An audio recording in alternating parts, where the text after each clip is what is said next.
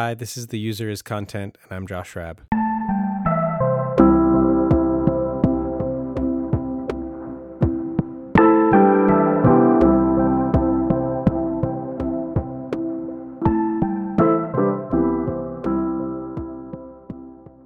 Against my gut, I went to a men's group a few weekends ago. I was under the impression that because the idea of going made me nauseous, there was something worth exploring. I was right, and I was wrong. A men's group, you know, men get together and are honest about their anger and their insecurity, and they support one another and hug one another and cry. It's beautiful and it's stupid. I felt called for reasons of insecurity. I think sometimes I think I'm broken and I need to be fixed. I've been wanting to step into my quote unquote manliness and my patriarchal stature as the head of my ever growing household. I thought this would help. It did, but only because it reminded me how fucking grown I am and how much work I've done already. I can probably slow down on the personal work and just let the work work for a bit. I appreciated the space holding, and I watched grown men break down and cry for the first time in years, admitting how they were negligent fathers, lovers, and brothers.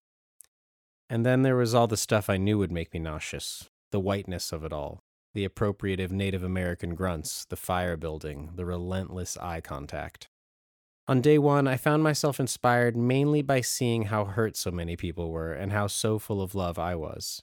I wanted to go home so bad. I love my wife, I love my family, and I feel at peace with them. All these men felt unhappy and searching up each other's asses for happiness rather than in the eyes and hearts of those closest to them. Atop a mountain that it was illegal for black or indigenous people to be on less than a century ago, we sat in a yurt and complained about how hard it was to be a man, and never once mentioned the root of every man's issues Christian, white supremacist, capitalist, heterosexual, patriarchy. As Jayland Walker was shot through 60 times at a routine traffic stop, and as the Supreme Court affirmed that over 150 million women should be giving birth against their will, we sat in a circle and talked about how hard it was to be us, and how society didn't give us space to be vulnerable. Instead of feeling grief for the women and the people of color in our lives, what they must have been going through at this exact time, and how to hold them closer, we felt grief for ourselves. The joke, of course, if it's not obvious to you, is that it is white Christian, male dominated society itself that keeps men quiet about their feelings. Not women, not black people, not anyone in particular. It's a systemic oppressor that tells them if they cry and are weak, they will not win the macho capitalist championship. Be a stoic, shove it all down. All these men were there because a society run by us wants nothing to do with the reality of us out in the world, we wanted nothing to do with ourselves. Most men don't want to talk about their feelings with their friends, and their friends don't want to talk about their feelings either. We act as if we need permission to be honest about our feelings, but since we are at the top of the food chain, there's no one to give us permission except ourselves. Until men grant themselves that permission, they will live in resentment and take that resentment out on everyone else. When I say white, straight men are at the top of the food chain, I feel some resistance come up, quote unquote, in the audience. It's curious that when white men are told you are powerful, strong, top of the food chain, the knee jerk reaction for them is to say, No, I'm not. I'm powerless. Everyone is mad at me. I'm the one being oppressed.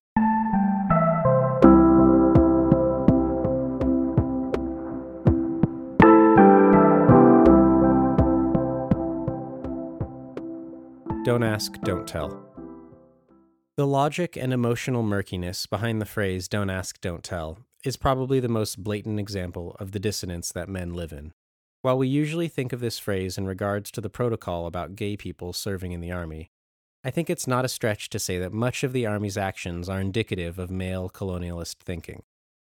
Like all humans, men do want to be seen, but they also live in crippling fear of being seen. This, I think, is the best way to contextualize much of the pain and confusion we see around us. Imagine an internal don't ask, don't tell protocol inside everyone's minds. Are you having troubling thoughts or intense feelings? Are you feeling a bit lost, unseen, and unsupported? Don't ask anyone about them. Don't ask yourself about them, and definitely don't tell anyone about them. Don't ask, don't tell is just another way of saying shut the fuck up. After all, if you're not asking questions and you're not expressing your feelings, you're just suffering in silence. Bell Hooks was brilliant for many reasons, but one of my most poignant takeaways from her teachings was the importance of actually using the phrase white supremacist, capitalist, heterosexual patriarchy. I like to add Christian to the front. More than just a phrase, these terms are invocations of powerful spirits and systems. That is why they are probably triggering you right now in one way or another. Some of you might even have a voice inside telling me to shut the fuck up about it. I offer to you that that voice is not you. It is the spirit of these terms themselves, which do not want to be seen. They do not want you to ask, and they do not want you to tell. These are very important concepts, whether you think they're a problem or not. They all hold deep existential symbolism for each of us. Let's go through them. Christian, our relationship to the divine. White supremacist, our relationship to our own identity. Capitalist, our relationship to value and self worth. Heterosexual, our relationship with one another as men. Patriarchy, our relationship to control. So we've got divinity, identity, self worth, community, and control. What do these mean to you? What is your relationship to them? Not your opinion of them. Are you comfortable with some but not others? Why? In the Western world, all of these terms can be nicely folded up and summarized with one word colonizer. While many people are gaslit into thinking otherwise, it's clear to everyone that the story of the Western world is the story of colonization, and its tools were always and continue to be Christian, white supremacist, capitalist, heterosexual, patriarchy. Personally, it helps me to write a paragraph about what comes up for each term. Here's what it looks like for me Christian. I think of my Jewish roots, but being raised in Florida and attending a Christian school. I think of how my experience of the divine was not at all present for the most formative years of my life. I'm only now being introduced to it, so I feel very much like a child who has just been told, There's a man in the sky. Up until now, the divine has been presented as a soulless bar mitzvah and genital mutilation at birth. In my life, family, and community, we did not pray together, we did not meditate together, we did not say grace, and there was very little time to elevate above the mundane. So, my relationship to the vine is new. White supremacist. While I knew about the Holocaust and the plight of the Jews, I'm white passing and spent most of my life hanging out and feeling close to white kids. Though, in retrospect, I see that I was drawn more closely to Jews and never felt fully safe with white, often Christian kids. It makes sense. Their parents were at home saying things like Jews killed our Savior. I'm now confident, sitting in a yurt for a men's group, for instance, that I can point out the Jews and the people raised Christian just by looking into everyone's eyes. This makes me understand a certain level of aloneness I have felt my whole life. My relationship to my racial identity is fairly new. Capitalist. I run a company. I love spending and making money. I'm no communist, but I'm a casual anarchist. I would feel more excited than scared to see it all burn down, rather than continue the way it's going. I feel that my personal value being related in any way to money is problematic, painful, and confusing. I'm working on prioritizing a different value system. It's hard. If I'm being totally honest, my relationship with money and capitalism is very strained. I want my company to succeed. I want more money, but I also want I don't know what, something else. Heterosexual. I was thinking this morning about how it may seem like gay or trans people are just a small population, but if we lived in a world where heterosexuality was not given such weight, then people would be raised in homes where saying I'm gay or I'm trans would not be such an earthquake of an admission. I'm heterosexual, but I had to think I was gay for a few years in order to come to that conclusion. Otherwise, I would have just stayed within the prescribed bounds of my upbringing and not really known what was on the other side of the fence. I'm pausing here because I think about the forbidden fruit. The basis of all Christianity, and therefore Western society, is how dangerous truly knowing yourself is. Don't take a bite of the forbidden fruit, knowledge, or else the full weight of the universe will come crashing down on you for all of eternity. Patriarchy. The masculine and feminine are in all of us. Sometimes they dance, sometimes they wrestle, and sometimes they don't talk to one another at all. In me, I'm aware of my skepticism of patriarchy and manliness. Contact sports, war, competitiveness, physical violence, all of it repulses me. I see no place for it. I also see how women's power is questioned and denigrated at each turn in our society. They're just one of our ribs, after all. We're told to ignore the fact that they literally made every rib in their own bodies. They are actual gods. We're just sperm sprinklers. But I think I quiet my masculine side because I so badly want women to be more in control, or at least for the feminine to be more in control in our world. I'm aware of something that happened in my life which made me scared of masculinity, in others and in myself.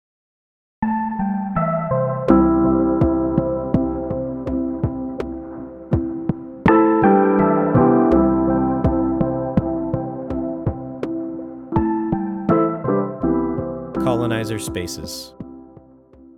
Throughout the weekend, there were moments of catharsis, like a family constellation healing where people stood in for my father and my grandfather and my son and my 12 year old self, and I got to say all sorts of things like fuck my bar mitzvah and why did you cut off the tip of my dick? Tears poured down my face. But it also felt a bit forced. I had too many objections to the whole thing to really let go. I was told that family constellation therapy had its roots in quote unquote African rituals, a conspicuously non-specific phrase that immediately rang my alarm bells. I looked it up afterward, and as expected, the German pastor who championed family constellation therapy was not quite a Nazi, but he wasn't not a Nazi either. He spent his time during World War II as a Jesuit missionary in South Africa, converting Zulu people to Christianity. Womp womp. There's that Christian white supremacist patriarchy again. I'm getting so good at sniffing it out in people. Now, in 2022, a white man, raised Catholic, used this bastardized Nazi adjacent colonization inspired therapy method to help me sort through my Jewish past. I wasn't able to reach full catharsis, and I think it's because in the back of my mind, I didn't need to Google or Wikipedia any of this to know that the whole thing was not for me. For lack of a better word, it left me feeling colonized. I was thinking about the thesis of David Graeber's book, The Dawn of Everything. He claims, with lots of evidence, that much of what Westerners have presented as indigenous stories or African inspired rituals were really just their own creations that they felt were given some credibility and mystique by attributing to non colonizers. No one was fact checking. The implications here are wild. Not only were they colonizing and stripping people of their cultures, but they were admitting that there is deep wisdom in the people they were colonizing, and colonizing that wisdom itself, instead of just giving indigenous people the microphone and admitting their civilizations were superior, or at the very least could teach us a lot. I'm thinking now of Yellowstone, a television show that has become a conservative talking point because no liberals seem to like it, and it's always quote unquote snubbed at the Emmys. Liberals don't like it because it comes from a long line of Western genre shows which are machinations of colonization in that the indigenous characters are adjacent to the story and actual indigenous people have little to no serious part in the storytelling itself. It is a quote unquote indigenous inspired story, which is just code for through the lens of whiteness. Westerns like Yellowstone steal mystique from indigenous people while leaving white people in the driver's seat and glorifying and justifying violence of all kinds. Actual indigenous stories, much like black stories, have no choice but to depict white people as violent colonizers. And this kind of honest storytelling, that is, based on the experience of victims of colonization, make white people uncomfortable. If, however, Yellowstone fans were watching indigenous created shows like Reservation Dogs or Rutherford Falls, instead of seeing indigenous people through the lens of whiteness, they would see white people through the lens of indigenous people. And let me tell you, they would probably feel ridiculed. They'd feel like it was cruel and unfair, and maybe, if they have the faculties, they'd understand what existing in Western society is like for people of color. They'd finally understand why cheap Native American headdresses for Halloween are so offensive. It turns out conservatives are the snowflakes. People of color have been putting up with this shit and depictions and treatment for centuries, but white culture can barely handle it for a few years. Back at the men's group, another snowflake melted. In the spirit of openness, I told the organizer that the whole thing felt a bit Christian for my tastes. He made a facial expression that could only be considered a snarl and told me, No, that doesn't land. That doesn't fit. I'm not Christian. I practice Zen. This would be as ridiculous as me saying, screw my bar mitzvah, screw Israel, and screw circumcision, and thinking that these beliefs meant that I suddenly wasn't Jewish anymore. Every one of the weekend's hosts was raised Catholic, yet they honestly believed that simply renouncing Jesus was all that needed to take place in order to rid their psyches of Christianity. We live in a Christian bubble, even if we all become atheists one day, our relationship to the divine and one another is steeped in biblical teachings, and simply saying, I'm against organized religion or I don't believe in God doesn't even scratch the surface of the beliefs that have been implanted in us since birth. The inability to address the depth of our brainwashing is, to my mind, the biggest difference between the young generation and past generations. I also expressed to the host how I felt that the one person of color attending seemed uncomfortable and having heard stories from my wife of being the only person of color at events like these, certain amends needed to be made to make it a more accessible space for him. The host expressed that he had badly wanted a more diverse community and didn't know why they never signed up after the initial meet and greet. I wanted to tell him he needed to offer people of color discounts or scholarships, and he needed to have some facilitators who were people of color as well. At the very least, he needed to understand that if it was a safe space for people of color, there's a slim chance that Jayland Walker's name would have not been spoken that weekend. I wanted to tell him that he lives on indigenous land, land that has specifically been integral in the systematic removal and colonization of indigenous people by Catholic colonizers not too long ago. He couldn't simply say, that's bad, and call it a safe space. People of color deserve amends made, and gracious invitations, not simply unlocked doors. Chumash people should be able to attend the event for free. However, the space was just how he wanted it, filled with people of, in his words, similar ilk.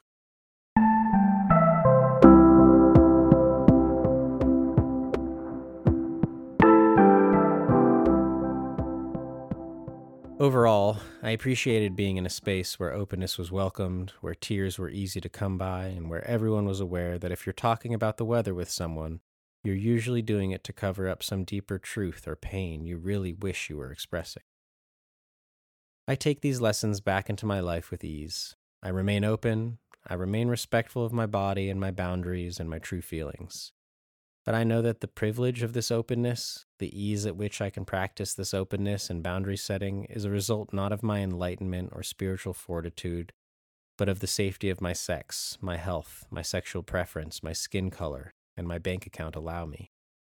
I suppose, in that sense, I should be grateful for the white supremacist, capitalist, heterosexual patriarchy and the freedom it grants me to operate in this world. And then there's the deep grief and feeling of helplessness that comes with the understanding that in our quote unquote civilization, this freedom comes at the cost of somebody else's.